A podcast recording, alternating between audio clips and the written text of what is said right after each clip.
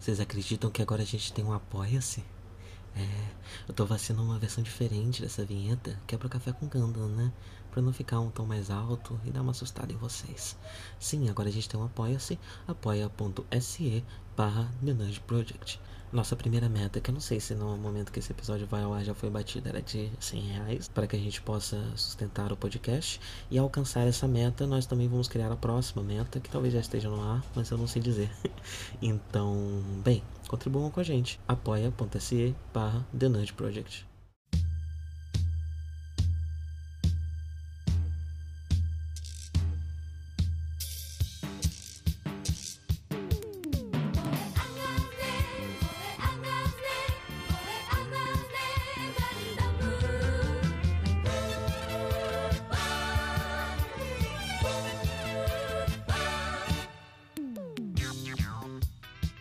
Bom dia a todos, sejam bem-vindos a mais um Café com Gundam. Nesse episódio, vamos comentar o vigésimo episódio de Mobile Suit Gundam setenta e nove. E, na verdade, eu dei bom dia para vocês, mas para mim, o correto seria buenas tardes. Estou tomando um chá verde com groselha argentino, porteño. Porque, vocês ficarão sabendo em primeira mão aqui, mas teremos mais detalhes uh, no Nudge. Estou agora na Argentina. Bem, mas não vou falar mais sobre isso agora. Saberão mais sobre isso no Nudge, quem tiver interesse. Vamos focar no vigésimo episódio de Mobile Suit Gundam, Base Branca, Combate Fatal. O episódio, como todos os outros, começa com esse... esse previously esquisito, né? Onde se mostra esse treinamento do docking no ar do Gundam. Já falei sobre isso diversas outras vezes, mas eu queria, gostaria de frisar, talvez uma última vez, o quão curioso é essa decisão de ficar repetidas vezes mostrando essa situação que nunca, nem ao menos, foi uh, exibida, né? Nem ao menos aconteceu durante uma ação. Foi apenas um treinamento de uma situação que, se eu me lembro, acho que o docking, se o docking no ar aconteceu uma vez, foi muito. Em seguida, o que acontece é o contrário disso, né? Uma situação que tira o Gundam de ação, que coloca, com, com a deserção do Amuro, que coloca o Gundam é, fora... De, de, de, de, da, da, da, do foco principal da série, né? Olha, eu trago uma novidade pra vocês, não sei se vai dar certo, é, mas além da A S M R do chazinho, né, da minha voz ah, tranquila, é, eu também vou hoje comer uns cookies argentinos. Estou verificando se eles são bons. Os argentinos, eles gostam bastante de coisas doces. Eu já comi aqui, deixa eu dar uma mordida.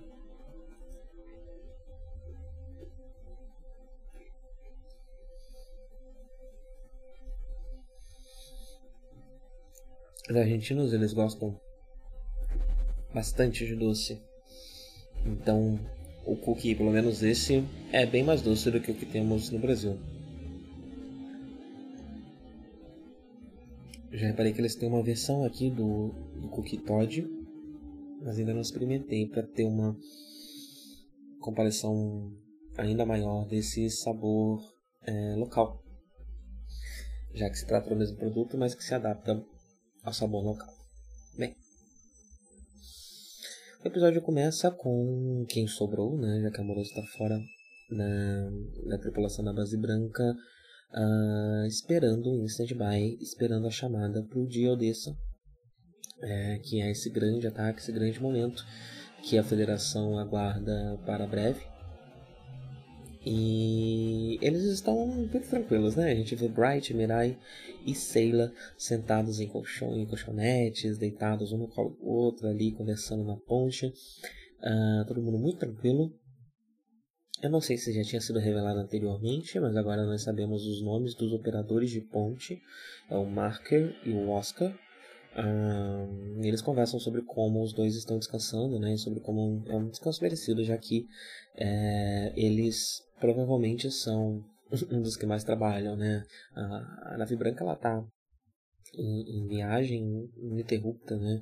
E em situações de combate bastante frequentes nessa viagem ininterrupta há meses. É, e esses dois com certeza são os que menos podem descansar.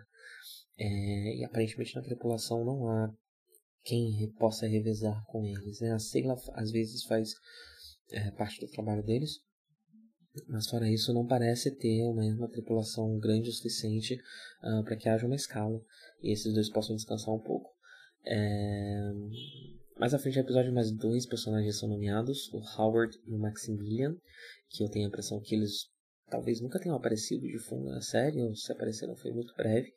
Uh, mas eles parecem ser soldados, pilotos, eles parecem operar uh, os, os canhões, eu diria, uh, mas não tenho certeza. Bem, uh, e aí nós voltamos ao conflito, né? O conflito Amuro-Ryu, e na verdade Base Branca Amuro, né? Uh, mas especificamente aqui na, no Uriu e o Amuro. Uh, o Ryu perdeu a paciência de vez com o Amuro, como vimos nos últimos episódios, né? E o Amuro continua agindo como uma criança birrenta, como uma criança mimada, e está descontando em todos, né? Então o fato dele ter encontrado o Ryu que não apoia ele em nada faz com que ele resolva provocar o Ryu o máximo que ele pode. E o responde uh, na base do soco, né? Algo muito comum é, em Gundam, a violência física entre oficiais.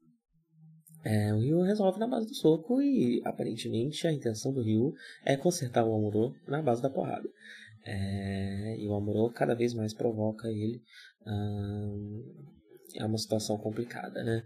Uh, e depois nós ainda descobrimos que o Bright está uh, sendo ainda mais mole, né? Ainda mais... Uh, capturador, com, com pra, não tem uma palavra que eu não sei exatamente qual é, então não vou usá-la, uh, mas ele está dando bastante condição para o Amuro. É, o crime de deserção ele é punido na federação com a morte, mas o Amuro não vai ser entregue como desertor para a federação, porque o Bright vê que ele teve a oportunidade de ir para o outro lado, Zeon, e não fez. Então o Bright está valorizando essa...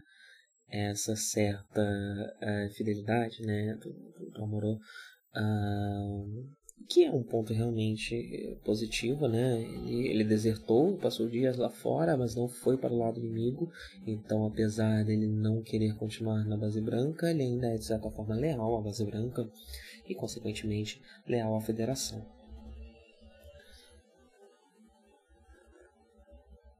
Porém, isso não agrada muito É, os outros pilotos da nave, principalmente a Hayato e, e, e o Kai, né? Especialmente o Kai, mas o Hayato também dessa vez compra briga, que volta àquilo que eu falei, né? Parece que, que, que o caminho, a gente tinha uma rivalidade, Hayato uh, Amuro construída no começo da série, é, e eu peço perdão se houver barulhos, teve agora o meu celular vibrando, né? Que eu não devia ter tido. Eu já tirei ele daqui de cima da mesa. E se houver barulhos, tem é, ônibus passam aqui. Os ônibus daqui são bastante barulhentos. As janelas estão fechadas, mas pode ser que algumas ainda saiam é, no áudio. Imagino que nada próximo das crianças brincando e dos cachorros latindo que a gente tinha lá em São Paulo. Mas é sempre bom avisar e pedir desculpas caso incomode. Ah, que eu estava falando? Ah, essa rivalidade, Hayato... É, a Amuro parecia estar sendo construída no começo da série, mas nunca foi explorada. Aqui a gente tem um Hayato que se volta contra a Amuro, né, que se volta contra a Base Branca e a complacência de... de oh, acabei usando a palavra que eu queria usar, não sei se é, tá correto, de Bright com a Amuro. É, eles não gostam muito do que está acontecendo nesse, nesse quesito. Uh, cortamos para Zeon e, bem, a gente já tinha tido pequenos pedaços, né, já dava para montar um pouco do mapa da disputa que está acontecendo é, dentro de Zeon, mas uh, em resumo, né, né, aqui nesse episódio a gente tem isso um pouco mais resumido.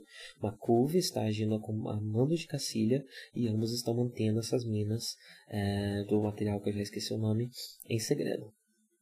E a intenção desse, dessas minas é, é que elas sejam usadas por Cacilha quando Cacilha estiver no poder de Zeon, né? O que implica num um provável uh, golpe de Estado tá? Que Cacilha está planejando é, para dar nos seus irmãos. Uh, só que a gente tem ao mesmo tempo Navarau, é, que está em busca da Base Branca como uma forma de vingar Garma Zabi, é, muito próximo dessa região é, e consequentemente muito próximo de descobrir esses planos de Cacilha. É, então M'Quve está preocupado com isso e resolve tomar uma atitude. Ele resolve uh, interceptar os dons, uh, que são esses novos, essas novas uh, suítes móveis que, uh, que as tropas de Navarau estão para receber. Uh, são, são, desculpa, agora são fogos. São fogos porque estamos nos aproximando do, do ano novo, diria. É... Então, essa, essas suítes que eles estavam, né, eles estavam para receber, né, aparentemente são suítes mais pesadas, com poder mais bélico do que um, o, o Gouf, né, que é a, a, a versão acima do Zaku que Ramba utilizava até agora. É, só que o M'Quve resolve interceptar e dizer que infelizmente as, a, foi atacada, né, quem estava trazendo as naves, a, a, o, o, os trajes. Foi atacado e os trajes foram destruídos nesse ataque.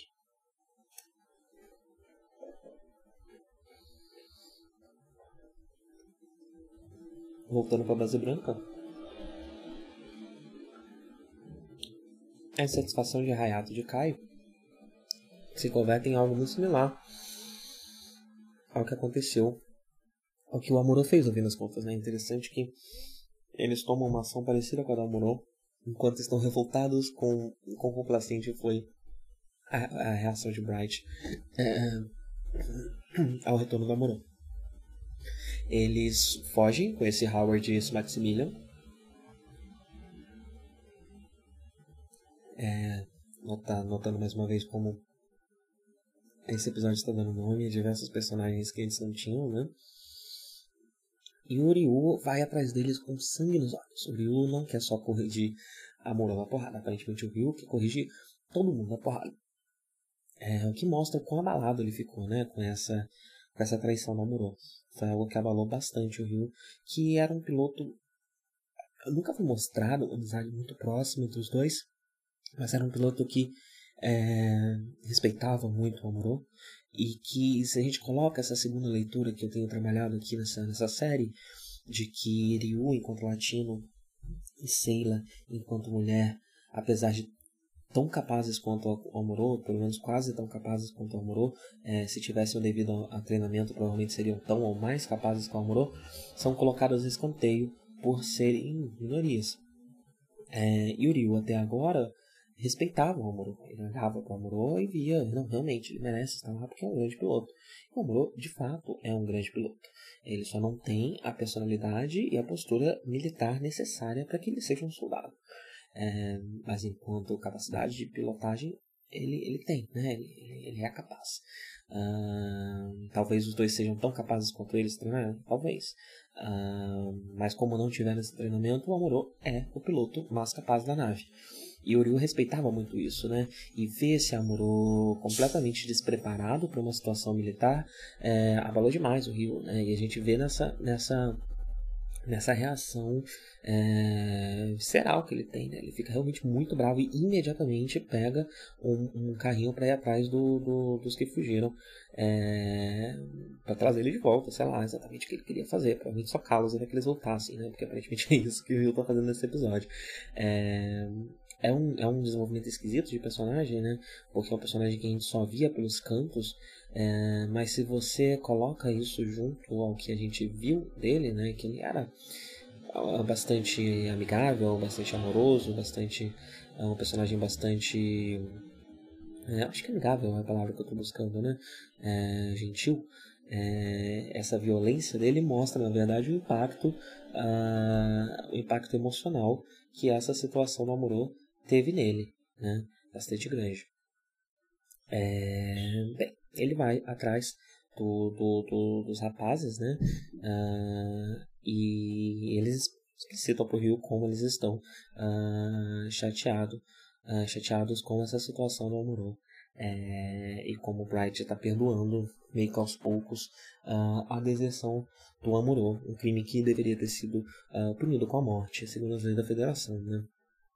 Uh, e, e Hayato deixa bem claro para Ryu que não tem planos de voltar, que não, não, não vai ser convencido, e, e o, que, o que eles estão fazendo não é uma deserção. Eles estão procurando outras tropas da Federação para se juntar a elas. Eles estão desertando apenas a Base Branca, mas não da Federação. Essa é a diferença na ação uh, desses rapazes em comparação à ação do Amuro, né? Que, além de tudo, ainda roubou o Gundam, né? Uh, bem, Ramba Ral recebe a, a notícia de que uh, os dons não puderam chegar, com a historinha que M'Quve contou, é, e aí fica claro por que, que está acontecendo essa sabotagem, né? É, M'Quve sabe que, que Rao não, não vai desistir, Rao não vai deixar isso e pedir o seu ataque. É, então, a, a, o plano de M'Quve é a morte de Rao. É que Rao faça um ataque despreparado, um ataque não, não devidamente equipado para ele, é, e morra no processo, né? Uh, e deixando de ser essa pedra no sapato do plano de M'Quve e Cacilha é, com as minas, né? Uh, e aí é interessante que finalmente a gente vai poder ver uh, as, as tão faladas táticas de guerrilha do Ramba Ral, né? Ele é sempre citado como um guerrilheiro, é, como alguém especializado em, em táticas de guerrilha, e, e finalmente nós vamos vê-las, né? É, cheguei a falar um pouco disso aqui também, né? Sobre como ele, apesar de, de se especializar em táticas de guerrilha, parece ter subido, ter tido uma, uma ascensão dentro da, do exército de Zeon, é, que colocou ele em posições que ele não se sente assim tão confortável, é, ele se sente mais próximo dos soldados, né? Ele não, ele não se vê como um capitão, não lembro exatamente qual que é a patente dele, é, mas ele não se vê nessa situação de comando, é, então, além de tudo, né? Além do orgulho, além da vontade de lutar do Rao, a gente também tem esse, esse gosto, né? De voltar a fazer aquilo que ele é especializado, voltar a fazer aquilo uh, que ele se sente mais confortável, que são as estratégias de guerrilha. Finalmente vamos vê-las, né? Elas são explicadas, é, vai ser basicamente um ataque de duas frentes, né? Um ataque de distração uh, na frente do... do, do... da Base Branca, seguido de um, um ataque é, por trás, né?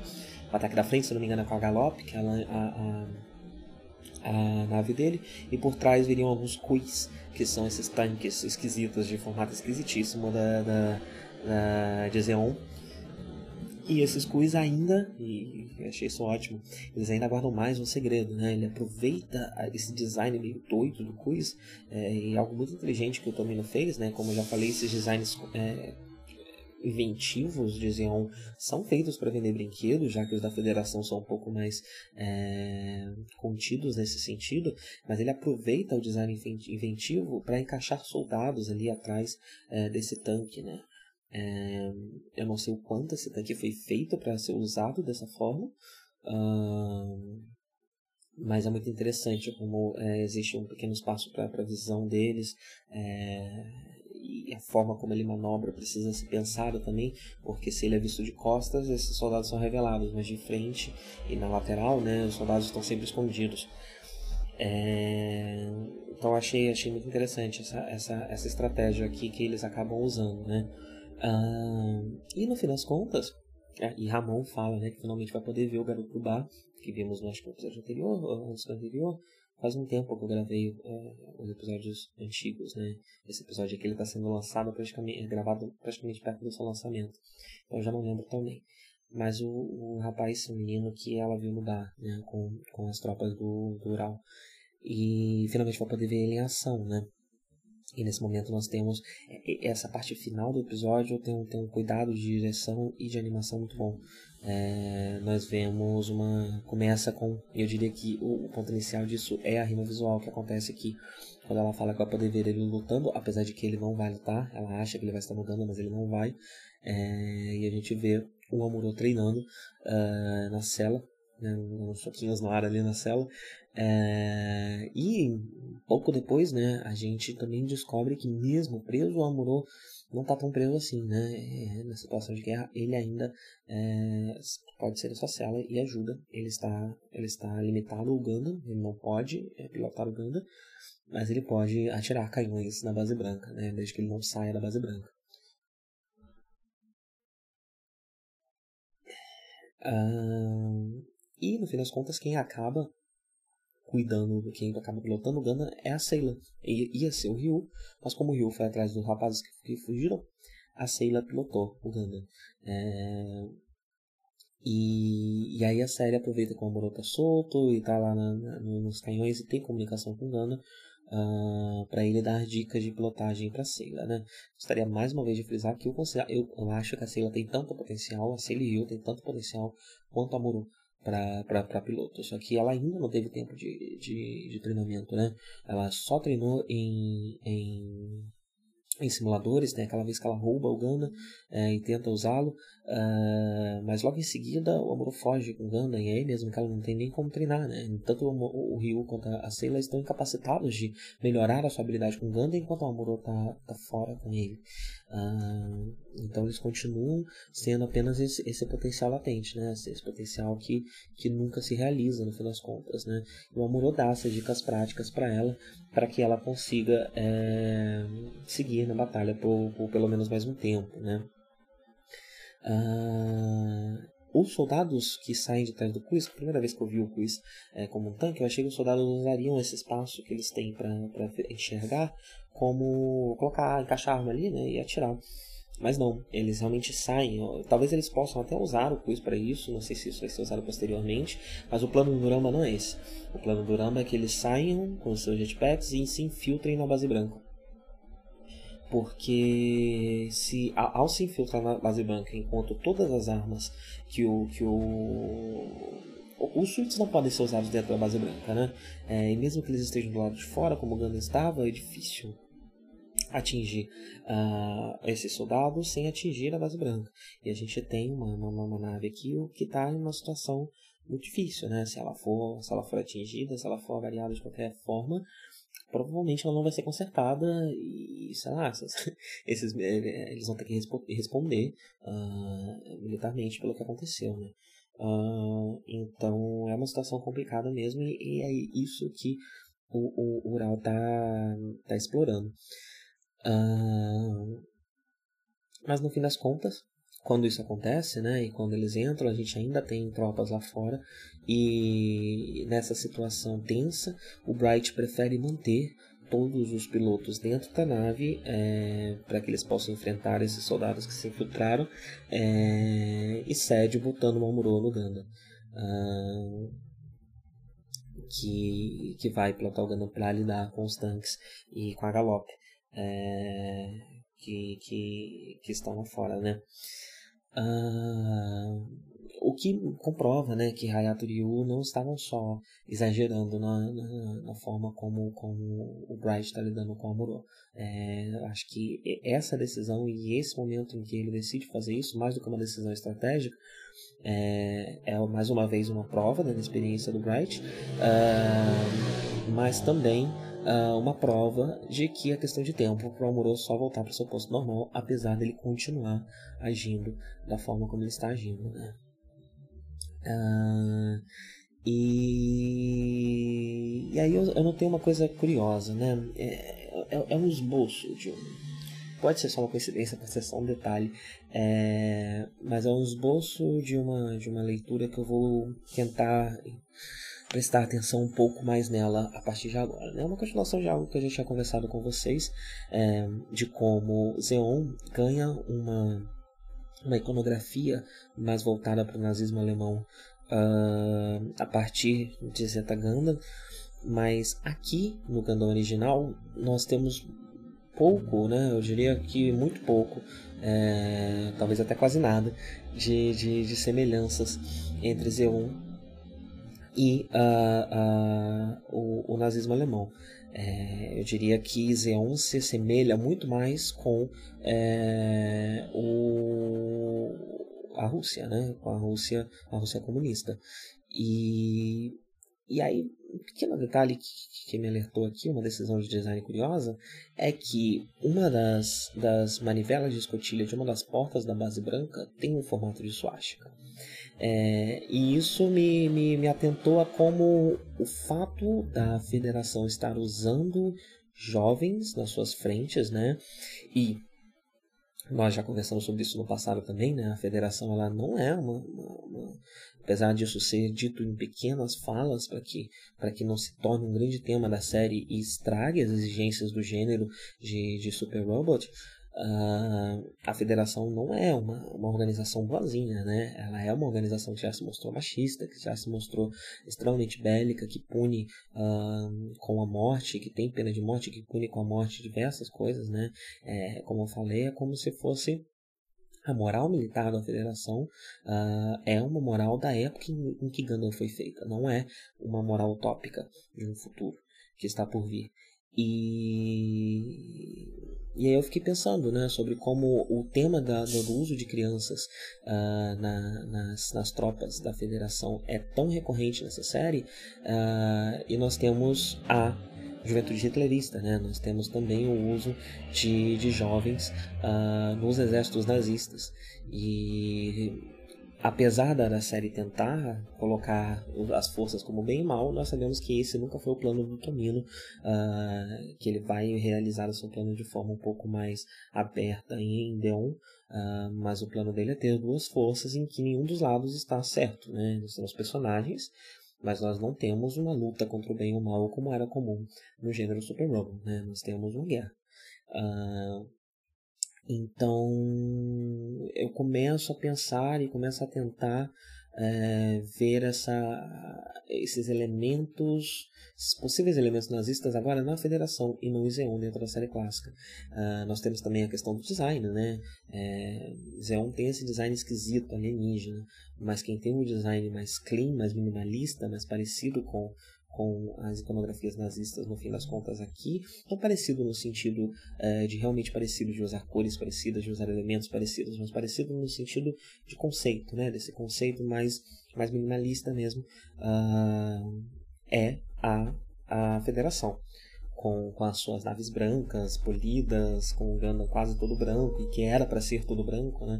É, só mudou as cores, mas a, o conceito minimalista ainda está aqui. Então, enfim, pode ser uma leitura arriscada para se ter a partir de uma manivela, de uma escotilha, é... mas são peças que talvez se encaixem, que talvez daqui para frente a gente tenha mais alguns elementos que possam comprovar essa leitura. Uh, e como, enfim, né, eu, eu faço isso aqui e vou pensando junto com vocês, é... eu queria comentar isso aqui, que essa ideia começa a surgir na minha cabeça. Bem, Ramba e soldados dentro da nave. Ramba Ral reconhece a Sayla e chama ela de princesa, reconhece ela como filha do filósofo Zeon, né? do, do, do antigo líder uh, do Principado de Zeon. É, e isso abala ele muito profundamente, né? Ele lutou com, com o pai uh, da Sayla e parece que é com, com, com Zeon que... que que é, é em Zeon que está a lealdade de, de Ramba Ral, não é uh, com a família uh, Zabi, uh, mas sim no que o Principado de Zeon era antes uh, do golpe, né? E então ele fica muito em choque, não sabe muito, muito bem o que fazer, não entende porque ela está ali, uh, e não sabe como reagir, ele não pode tirar a princesa. Uh, e isso acaba sendo a, a decaída dele, né? Essa lealdade acaba sendo a decaída dele, é, porque chega Ryu e consegue acertar um tiro nele que, que o, o debilita bastante. Uh, começa uma troca de tiros, inclusive muito bem animada, entre o Ramba, o Ryu e a Sayla, é, e o, Ram, o, o Rao foge, uh, e quando ele foge ele é cercado por Bright, acho que a Sayla tá junto também. É, e ele se suicida, ele, ele fala que você vai ver como é a morte de um soldado, e ele se mata no primeiro momento é, com uma bomba, né? No primeiro momento parecia que a intenção dele talvez fosse danificar o Gundam, mas eu não sei se, se isso é um último ato de desespero de um, de, um, de um guerrilheiro que já não sabe mais o que fazer, que é uma das possíveis leituras, né? Já que ele não arranha o Gundam, ele só Kai, o corpo dele chamuscado cai na, na mão do Gundam, né, e não causa nenhum real dano uh, a nada, na verdade, nem a nave, nem o robô, nem nada. Uh, ou se é uma, uma, uma um símbolo de honra, né, nessa leitura bastante japonesa, de um, realmente um, um seppuku ali, né, uma, um, um ataque kamikaze, ou na verdade nem um ataque, né, já que ele não queria causar danos, mas sim que é mais honrado uh, morrer na, dessa forma do que nas mãos do inimigo, né. Além do que, essa é uma outra coisa que eu vou somar à minha leitura do, do quão cruel a Federação pode, pode ser. É, até agora, a gente não viu como a Federação age. Até agora, a gente só viu como a Base Branca age. Uma base composta de cadetes e civis. É, pode ser, por exemplo, que a, que a Federação seja adepta à tortura.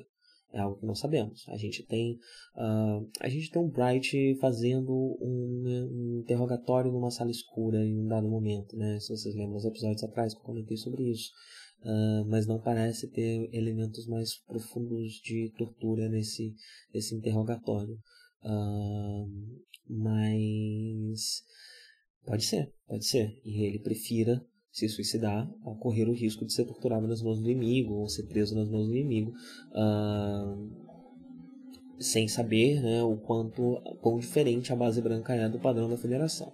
É, essas são informações que eu não tenho, são informações que eu posso dar uma pesquisada melhor para os próximos episódios, enquanto eu vou desenvolvendo essa leitura, uh, mas há uma possibilidade, né? Então temos essas três possibilidades aqui do porquê Oral se suicida. Uh, e é interessante também, pegando novamente nas imagens visuais e no quão bem dirigido ao final desse episódio, uh, no mesmo momento em que Iral se mata, a Galop também é mortalmente ferida, né? A nave dele também uh, recebe o tridente lá do Gundam, uh, e a, a Hamon foge da nave, abandona a nave, uh, que é, se eu não me engano, foi destruída. Uh, e o episódio termina assim, né? Com Ural se suicidando, com a Hamon jurando vingança, é, e com um Ryu bastante ferido. Durante a troca de tiros, Ural conseguiu acertar alguns tiros no, no, no Ryu, é, que parecem ter machucado bastante ele. Ele está sendo removido numa maca, é, pelos companheiros no fim do episódio, né? É, e não fica muito claro qual é a gravidade desses ferimentos, mas ele foi é, bastante ferido, com certeza. Mas é isso, então. Vou encerrar aqui meu chazinho. Estamos chegando num, no que eu diria que talvez seja é, um dos, dos pontos altos da série, né?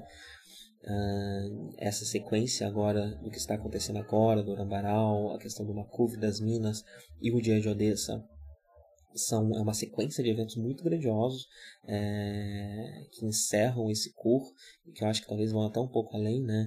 E que é, é, é bastante grande, na verdade, né? Não são só dois ou três episódios, né? É uma sequência que pega uh, quase metade do cur de, de eventos grandiosos e de situações muito complicadas, muito complexas politicamente e militarmente. É, que na minha lembrança, na minha, na minha primeira, a primeira vez que eu assisti, é, é, um do, é o ponto alto da série, né? A gente também tem um clímax no, no final mesmo, uh, mas além do, do final da série, esse é um dos grandes pontos altos, pontos altos do, do, do Gundam setenta e nove.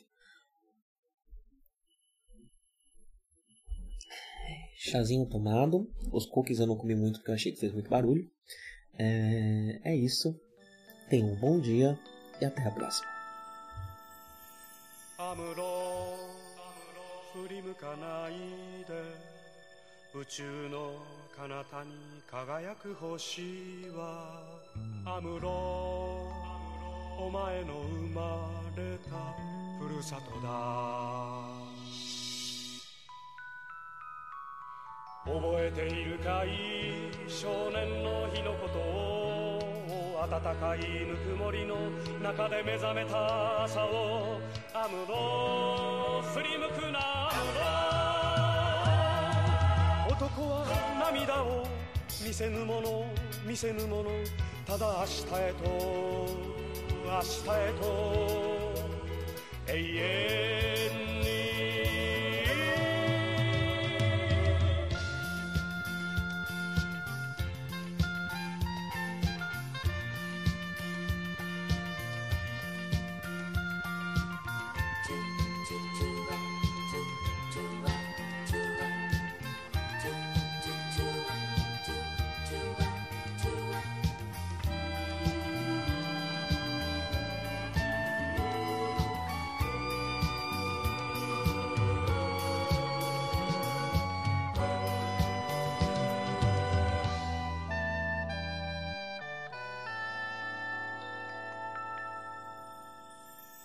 Amuro, furimukanai de, uchū no hate ni kirameku hoshi wa Amuro, omae ga suteta furusato da. 忘れはしない少年の日の誓いを青春をかけ守り抜けこの幸せをアムロ振り向くなアムロ男は寂しさ隠すもの隠すものただ明日へと明日へと永遠 覚えているかい少年の日のことを温かいぬくもりの中で目覚めた朝をアムロ振り向くなアムロ男は涙を見せぬもの見せぬものただ明日へと明日へと永遠